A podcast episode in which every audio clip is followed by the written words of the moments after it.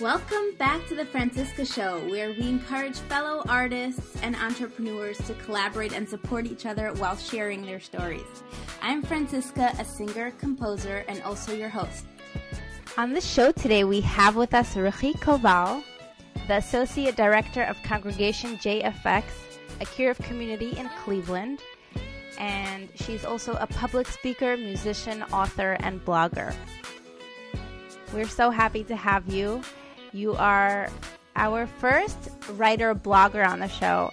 And just before we start, I want to tell everyone you asked me why are we talking on the show if musician is not your primary thing. And the reason is you have to deal with lots of the challenges and obstacles that musicians and artists in film and theater and dancers have to deal with. And we'll talk a little bit more about that. So, let's start with just telling me who did you want to be when you grow up and uh, what were your aspirations?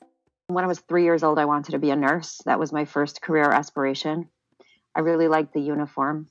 Um, but when I was growing up, people were, always would tell me that I should be a teacher.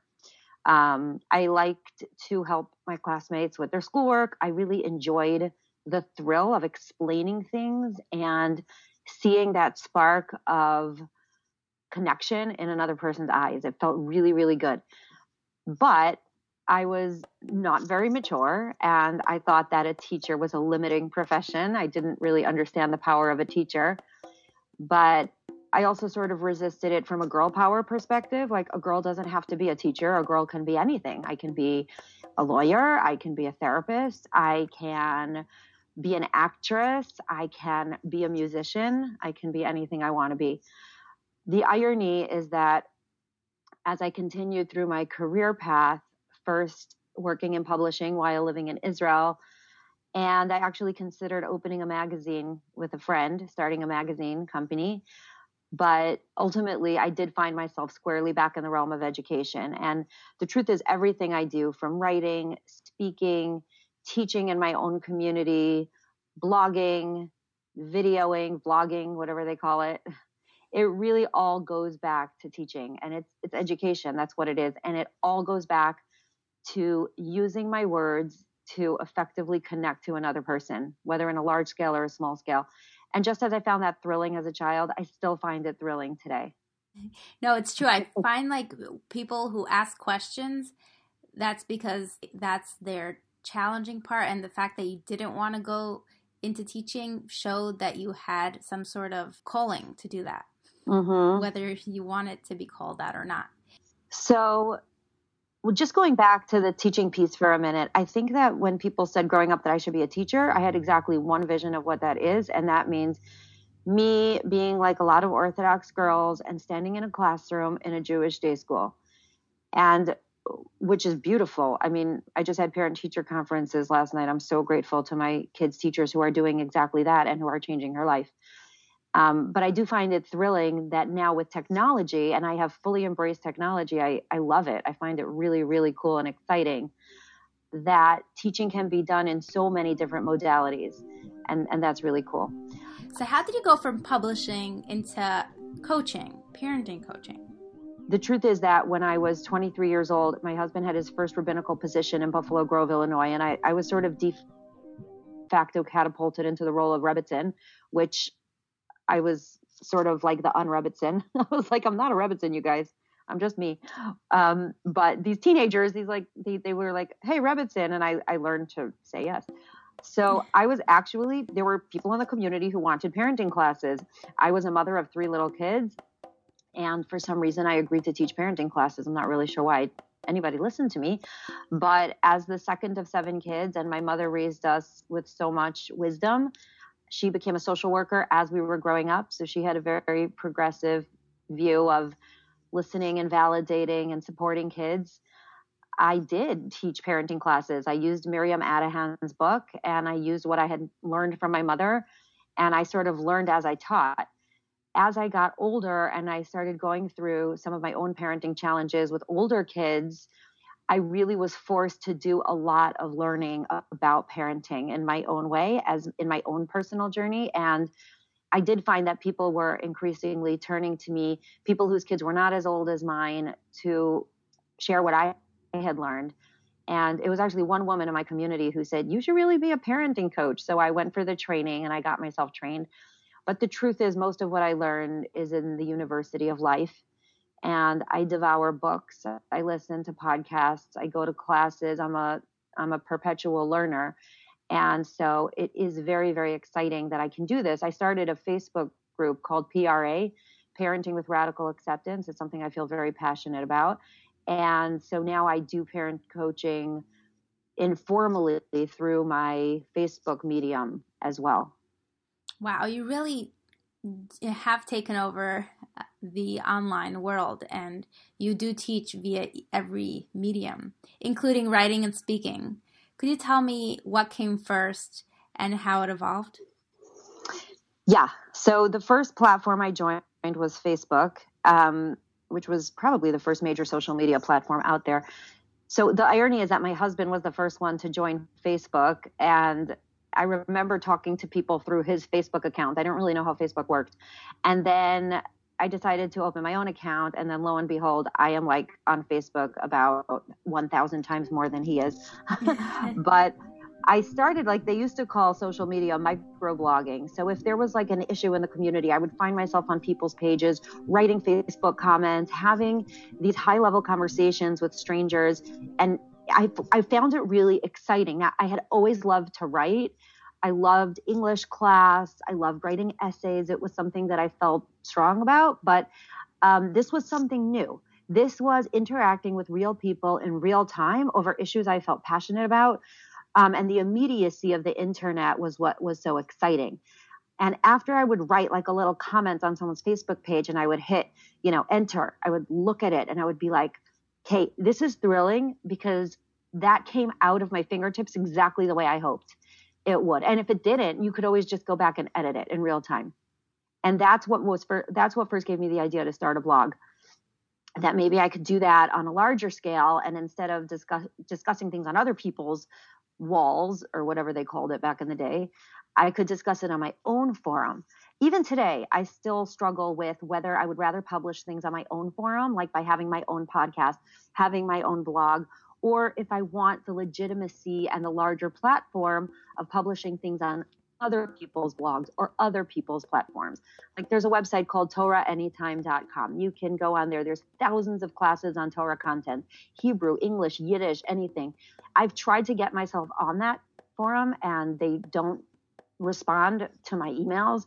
and then a part of me is like, well, just do it your own way. Just podcast on your own podcast. Like, why do you need them? Why do you need that? But I think that artists of any form really want sort of the larger legitimacy but by the same token we don't want to be limited by some what somebody else wants us to write we don't want to have to be somebody else's mouthpiece so you can't have the independence and the autonomy while also having somebody else's platform and reach it doesn't go both ways it's true and then how did it evolve into speaking so you started speaking engagements i know you went to baltimore and philadelphia and other communities Yes. So the public speaking thing sort of was emerging as the same time as the writing. Um, and there are some people who are public speakers who are not writers, and vice versa. I happen to really love both. But what, how it started was that I was counseling an individual woman in my own community who was going through a hard time. I was just sharing with her some of the Torah wisdom on the struggle that she was having. And she gave me this look at one point and she was like, Ruchi, nobody knows that the Torah has wisdom on this stuff. You need to have a bigger mouthpiece. Now, nobody had ever told me I needed a bigger mouth before, so that was very exciting. but she hosted a federation event that she set up for the express purpose of having me be their speaker. And that was my first public speaking gig. There were like 300 people there, most of whom I didn't know. I don't have like your typical stage fright, but I was nervous speaking in front of such a large and anonymous crowd. Um, I also felt like it was a very precipitous moment because I sort of felt like the legitimacy of Torah was hanging on this one talk, which is a little arrogant, but I sort of felt that kind of pressure. I wrote out every word that I was going to say. I practiced in front of my mirror three times while timing myself with a stopwatch it took me hours to prepare and organize my content. And in the end, thank God it was it was successful. I'm sure if I looked at a video of that, I would critique myself in a thousand ways. It did accomplish what I hoped it would, which was really to show. It wasn't about establishing myself as a public speaker. It was more about showing people that Judaism has wisdom in areas that you may not have guessed, and that was really exciting. And then it sort of moved on from there friends of mine who lived in other cities would ask me to come and speak if they had some kind of event. And then a couple years ago, the Jewish Women's Renaissance Project, which is an organization based in Washington, D.C., that brings moms to Israel, tapped me. It was an organization I had been involved with in a smaller capacity. They tapped me to be one of their main educators on their trips. And that was really a turning point for me as a public speaker because again, it gave me it conferred legitimacy on me as a as a public speaker. They also gave me some professional training in public speaking, which was not something I had previously done. I, I, love that kind of professional development. I love when you take a talent that you have and then you pair it with professional training, and the result is extremely exciting. And then once I started doing these trips, there were women from all over the world on the trips, and then they started inviting me to come to their communities, and that's sort of how that whole thing mushroomed. And it was it was really cool. I just got invited to speak to to speak in Sydney, Australia, which I'm hoping will happen this summer. I got invited to speak to me in, in Milan, Italy, which I had to turn down, unfortunately. But when you know when you get invitations like that, it's very exciting as a professional. I'm sure it is, and you must have to deal with the challenges that uh, artists and performing artists, since that is your form of performing. How do you deal with the logistical part of it, negotiating the rate that works for you, that encompasses valuing your time, especially when you have to leave your family and your children? How the art of negotiation, feeling like you're getting paid for your time and being valued for what you do. So, can you tell us a little bit about that journey? The first thing I would say, just on a practical level, is that people who are new in the field, and particularly women, need coaching from on this point, which I was fortunate to receive. Because in the beginning, you really have to keep your rates very, very low. I mean, in the beginning, you really have to perform for free. You know, you have artists who are trying to break in. What do they do? They take little gigs in little places and they perform you know, for very low fee, if at all, because they just want to get their name out there. They just want to get their content out there. But then the time comes when you have to up the ante. And the truth is, there is no rigid algorithm for doing that. It's really just a matter of trial and error in your field, figuring out what people are willing to pay. It's just a supply and demand issue.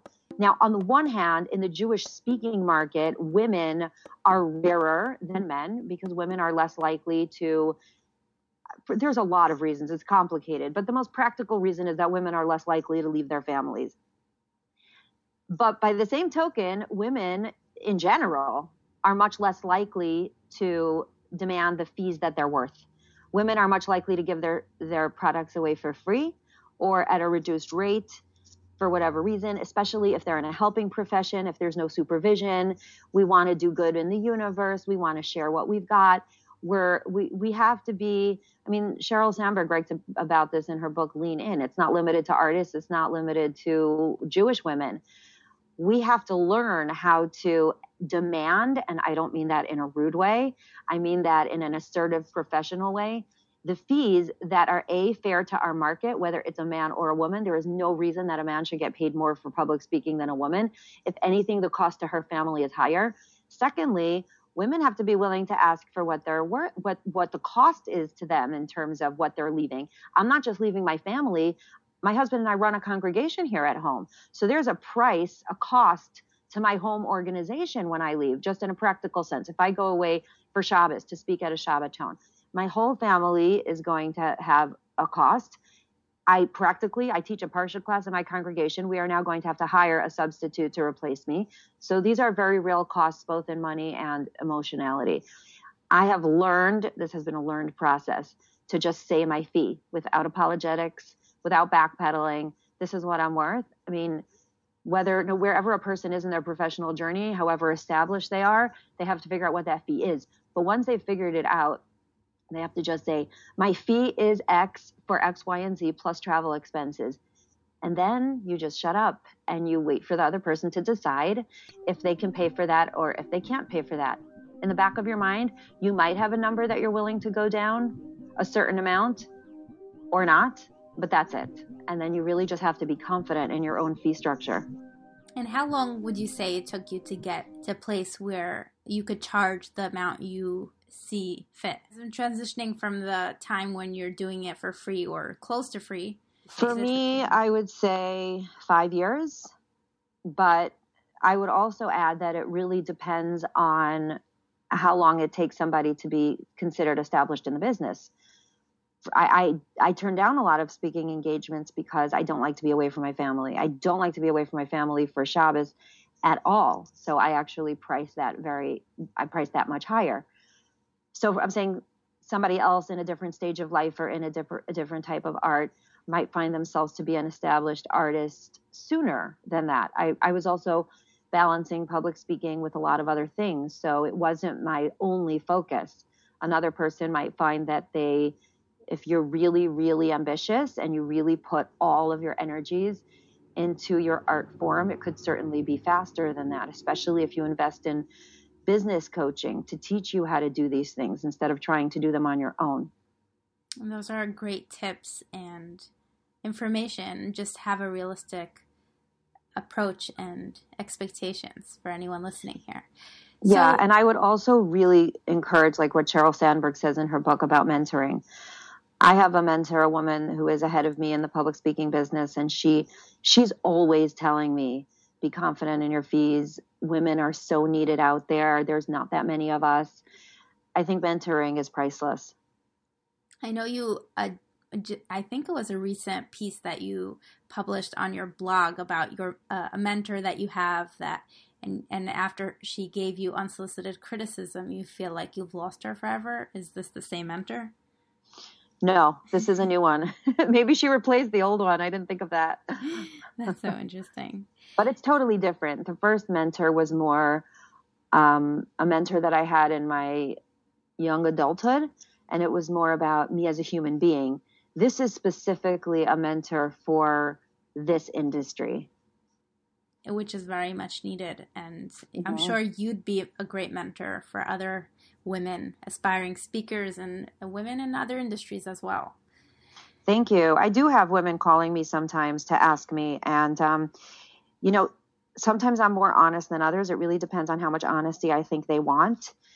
Um, in terms of you know helping women move from amateur to professional, but it I love helping other women. It's part of I I feel like it's part of my calling. So you do have a music background. You've been in a band for five years, and uh, so if you did have any advice for an aspiring musician or someone who's amateur wants to move into the more professional fields, let's say someone sings or plays an instrument, what would be some of your mentorship advice? So it's so ironic that I still don't consider myself a professional musician, which is it's such an imposter syndrome thing.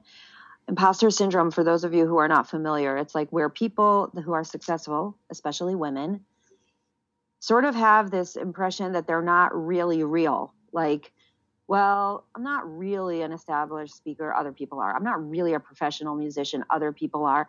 I don't really know what I'm doing. Yeah, it's true I published a book, but not like the way other people published a book. It's sort of this like self doubt thing. So in some piece of my mind, I don't really consider myself a professional musician, even though the definition of professional musician is that people pay you to play music, which is certainly true. People have paid to see me in concert. People hire me to play music. I don't do it so much right now, but so in terms of mentorship as a professional musician, I still sort of consider myself an amateur because the women that I was in a band with were professionally conservatory trained degreed musicians. They have degrees in opera and degrees in music theory, and I don't have any of that. I started taking piano when I was six years old. I took lessons for like 11 years. I always played as much as I could. I barely read sheet music. I do almost everything by ear. Um, singing also, love to sing, never had professional training. I'm not a professional singer by any stretch of the imagination. Um, guitar. I started taking guitar this year because i always wanted a, a, an instrument that was portable. My two sons play the guitar and i love the way it sounds but i quit guitar because my fingers were hurting. I know that sounds really lame but that's the truth. And so in terms of mentorship with music The only thing I could offer, which is not something I have done, is if you really are interested in making it your focus, you have to go from talent to professional training. Exactly what I said about public speaking or writing. Right now, I'm writing a book about how to write better, two different books about public speaking, and another book about how to get your book published. Because I wrote a second book and I'm ha- I'm trying to get it published right now. So there's no end to the learning curve, even in your field of established professionalism.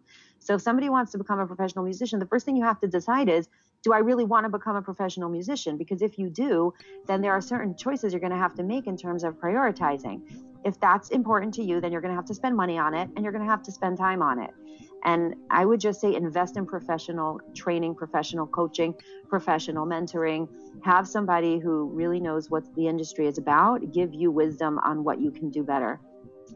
That's fascinating. And you bring me into the next question, which you you do so many different things. You have a podcast, your column, your blog, your speaking engagements. Sorry, your speaking engagements, and you're you're you published one book, and now you're publishing all these other pieces of work.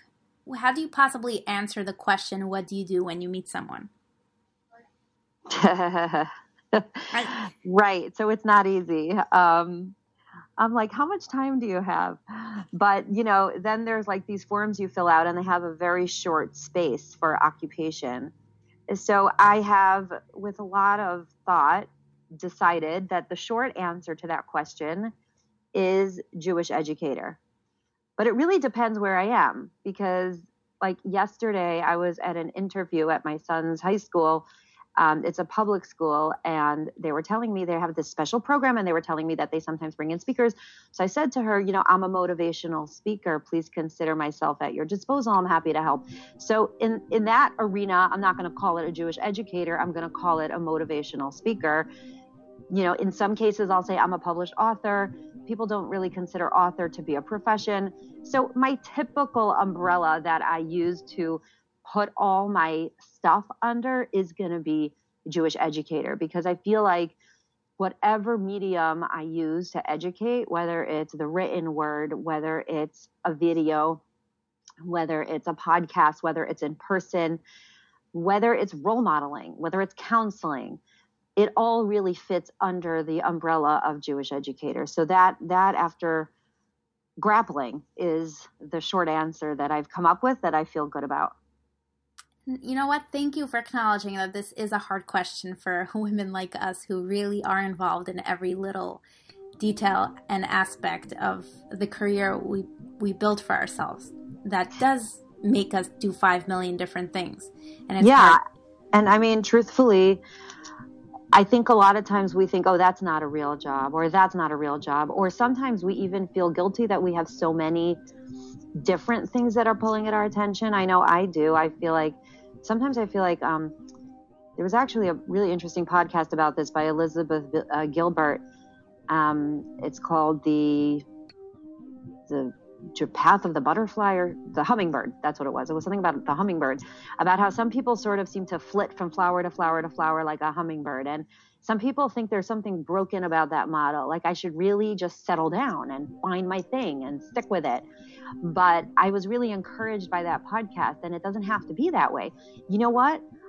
God made me with many, many, many different interests. And I'm so grateful. There are so many things I love to do, and some of them I've been blessed to do well. And so, why can't I? I can't do them all, and I certainly can't do them all at the same time. But to the degree that I can, I am going to flit from one flower to another because I love them all. So I I think I've had to journey from a place of sort of feeling like like that was an immature model to growing comfortable with that model and putting it all under one umbrella so that I myself feel a strong sense of legitimacy and that all of them are legitimate ways to express myself. I agree. The word legitimate is so crucial here, and so many women really crave that. Mm-hmm. So, what would you say your messages are as as a speaker? You you create so much content, so clearly you have certain messages that you're passionate about and you'd like to break through to your audience. Yes, if I could sort of isolate the overarching messages that I try to give over. Number one, I really try to empower every person listening to me that you have a unique and beautiful soul that nobody else has. And you have things to accomplish in this universe that nobody else can accomplish. So that I think there are a lot of people who feel hopeless and there are a lot of people who feel worthless, especially in our image driven age of social media, fake perfection. Some people really don't feel like they're doing much or accomplishing much. And I really try to give over that message from a spiritual perspective. You are worthy, you are beautiful, you are seen, you are loved, you are necessary. That's really a big message that I try to give forth. Another message that I try to give forth at the same time, and this almost seems like a contradictory message, but if the first message is, you are beautiful, you are worthy, love yourself exactly the way you are, the second message would be, you are worth investing in. And so develop yourself into the best you. There's so much that we can be, and there's so much that we can do. There are so many forces that distract us from being our best selves, whether they're people or temptations or time sucks or all the things that pull us away. But that you can be so much and do so much, and that you can push yourself out of your comfort zone to develop that. Th- those are probably really the two main messages that I try to impart. And I would say, as a PS, and maybe this is not a PS, I also really try to share my own personal journey in those areas and acknowledge that it's not like I have it all figured out. It's not like I know all the answers. It's not like I haven't made some significant mistakes. I too am on this journey. I too am on this path. I'm not talking at you from some pedestal. I say on my Israel trips, I don't want to be the sage on the stage. I want to be the guide on the side. That's not a line that I made up, but it's an educational statement and I and I love it. So that I am with you in the journey. I may have learned certain things that you have not yet learned, but you also have wisdom that I don't have. We can learn from one another. That's really beautiful. I love those messages. I feel like a lot of them align with anyone who practices yoga or anyone who practices any mindful or mm-hmm. conscious mm-hmm. living. Yeah, very much so. And I, I discovered yoga like a year and a half ago, and I felt like I was the first person to discover America. I'm like, oh my gosh, everybody, yoga. And they're like, hey, where have you been? I think we all feel like that. Any sage wisdom, I'm sure your parenting advice and outlook has changed with the years. Is there some something that you feel like you've learned from your personal experiences that you feel? I know we spoke a lot about validation and love and developing yourself. That both for parenting and for coaching. If if there was you know one thing you'd like to share about how being a parent changed you or what you've learned. Yeah. Um, I would say the main way that parenting has changed me is that you know, I started out my parenting journey as a very ambitious, confident parent, and that's a good thing. I mean, it's better than being defeated and discouraged. But I did have a certain immature sense of power and control. You know, you have this little baby, they're super duper cute and you dress them in cute clothes and you do whatever you can. Now you you do start to have this gnawing sense that you don't really have control because they don't necessarily sleep when you want them to sleep and they don't necessarily eat what or when or how you want them to eat. Uh, there are constant messes and you know so you do have this niggling sense but then as they get older that sense just grows and i think that for me it has been an extremely humbling journey that raising children is not about molding somebody over in your image. Rather, it is about yourself becoming molded and changed via the journey of your kids. And I mean, there's so much to say and not enough time to say it, but if I had to summarize the journey, I would say that our children are put in our lives. This is, you know, Jew- from a Jewish perspective, our children are put in our lives in order to help us travel on our soul's journey. And whatever the joys and the pleasures and the challenges and the struggles that we're going to have in the in that journey is for our benefit. And specifically when people come across difficulties in their parenting journey, and I'm not talking about the normal difficulties of like potty training or sleep training or things like that. I'm talking about things that are perhaps a little more serious, difficulties um, learning disabilities, perhaps physical challenges that arise, or teenage issues, which can be really, really challenging. The idea really is that the love that a parent is supposed to have for their child has to be primary.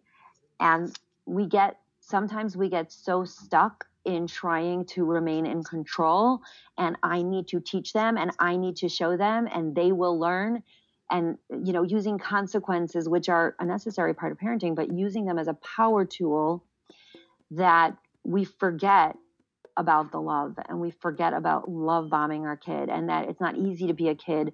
It's not easy to grow up. And especially if you do have if the child does have challenges it becomes only more and more necessary for the parent to be their greatest advocate their greatest cheerleader and their greatest support i think a lot of that gets lost in the difficulties and that's my my biggest parenting passion today that's really deep. I feel like I'll have to re listen to this again and again to really get this gem of information. Thank you so much for sharing that. And on the topic of children and family, a surprise to you all, to our listeners, we do share mutual, for me, it's great great grandparents, and for you, it's great grandparents. Yes. We have a question from the audience. Someone requested you share a memory or a story about our mutual ancestors. Absolutely. So, uh, my great grandparents, we used to call them Bobby Up and Zaidi Up. Their names were Yehuda Tzvi and Esther Hinda Haimowitz. And so, my great grandfather uh, passed away before I was born. But my great grandmother, I remember her clearly. She passed away when I was in seventh grade. And we used to go visit my grandparents in the Bronx, my, my grandfather, Reb Shalom Haimowitz, and his wife, Yubata L'chaim Nachi Haimowitz, who's thank God, still alive. My daughter just went to visit her a couple days ago. Um, my grandfather was such a special man. I, I still have a hard time talking about him without getting emotional because I miss him so much. And he parenthetically was also musical and talented, and he loved to write. He always used to write us poems when we had an anniversary, or not an anniversary in those years, but a, a birthday and a graduation, or even even into the anniversaries that I had after I got married. So I like to think that perhaps some of our shared musical talent and our artistry definitely comes from that side of the family. Um, but I remember being a little girl driving from Cleveland to the Bronx to visit my grandparents, driving up to their checkerboard uh, garage door and going upstairs. My grandmother would give us um, sugar cookies, and then we would go upstairs to Bobby Up, as we called her, for a honey cookie. So we we got a lot of cookies. and in, in, later years, my grandfather used to bake his own cookies. He called them Zaidi cookies. He would because we we called the other cookies Bobby cookies. Um, and my kids loved those Zaidi cookies. He used to bake oatmeal cookies and create icing on them, and he would decorate them for the occasion when he came to visit my parents much later in Lakewood, he would hide them in the freezer, and my kids would always, well, the confessions are out. They would hide them and steal them because they were so good.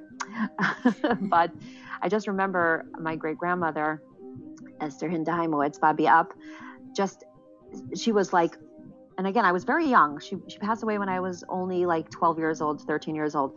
But I remember her being a very strong person, like a in a good way, like sort of a bulwark of strength. Like you got the feeling that her values were immutable and that this was not somebody who was wishy washy in any way. It was a solidity that I found as a child comforting. That's the word. And even having the privilege to know a great grandmother and to in, even in my mind i can think about her my own daughter is named after her and i can tell her stories about her you know i'm very blessed my grandfather got married very young. My mother got married very young. I got married very young. So my children, my oldest daughter is 24 years old and she still has great grandparents. That's an unbelievable gift. And so I'm so grateful for those memories. I'm so grateful for this amazing family. That's beautiful. I have a sister, Esther Hinda, as well. Yeah. So thank you so much for being on the show. Thank you for inspiring so many women and really educating and bringing the world and Judaism down to practical and manageable principles and ideas. Check out Ruchi's blog called outoftheorthobox.com. There's a tab there to buy Ruchi's book. It's also available on Amazon by searching Conversations with God by Ruchi Koval. And she's currently looking for a publisher to publish her new book. Ruchi also has a podcast that is available on the blog, also on iTunes and Spotify, or wherever you get your podcasts. just by searching Ruchi Koval. Make sure to follow her on Facebook and Instagram. And if you have been enjoying this podcast, please make sure to write a review and subscribe and tell your friends to check us out as well. See you next time.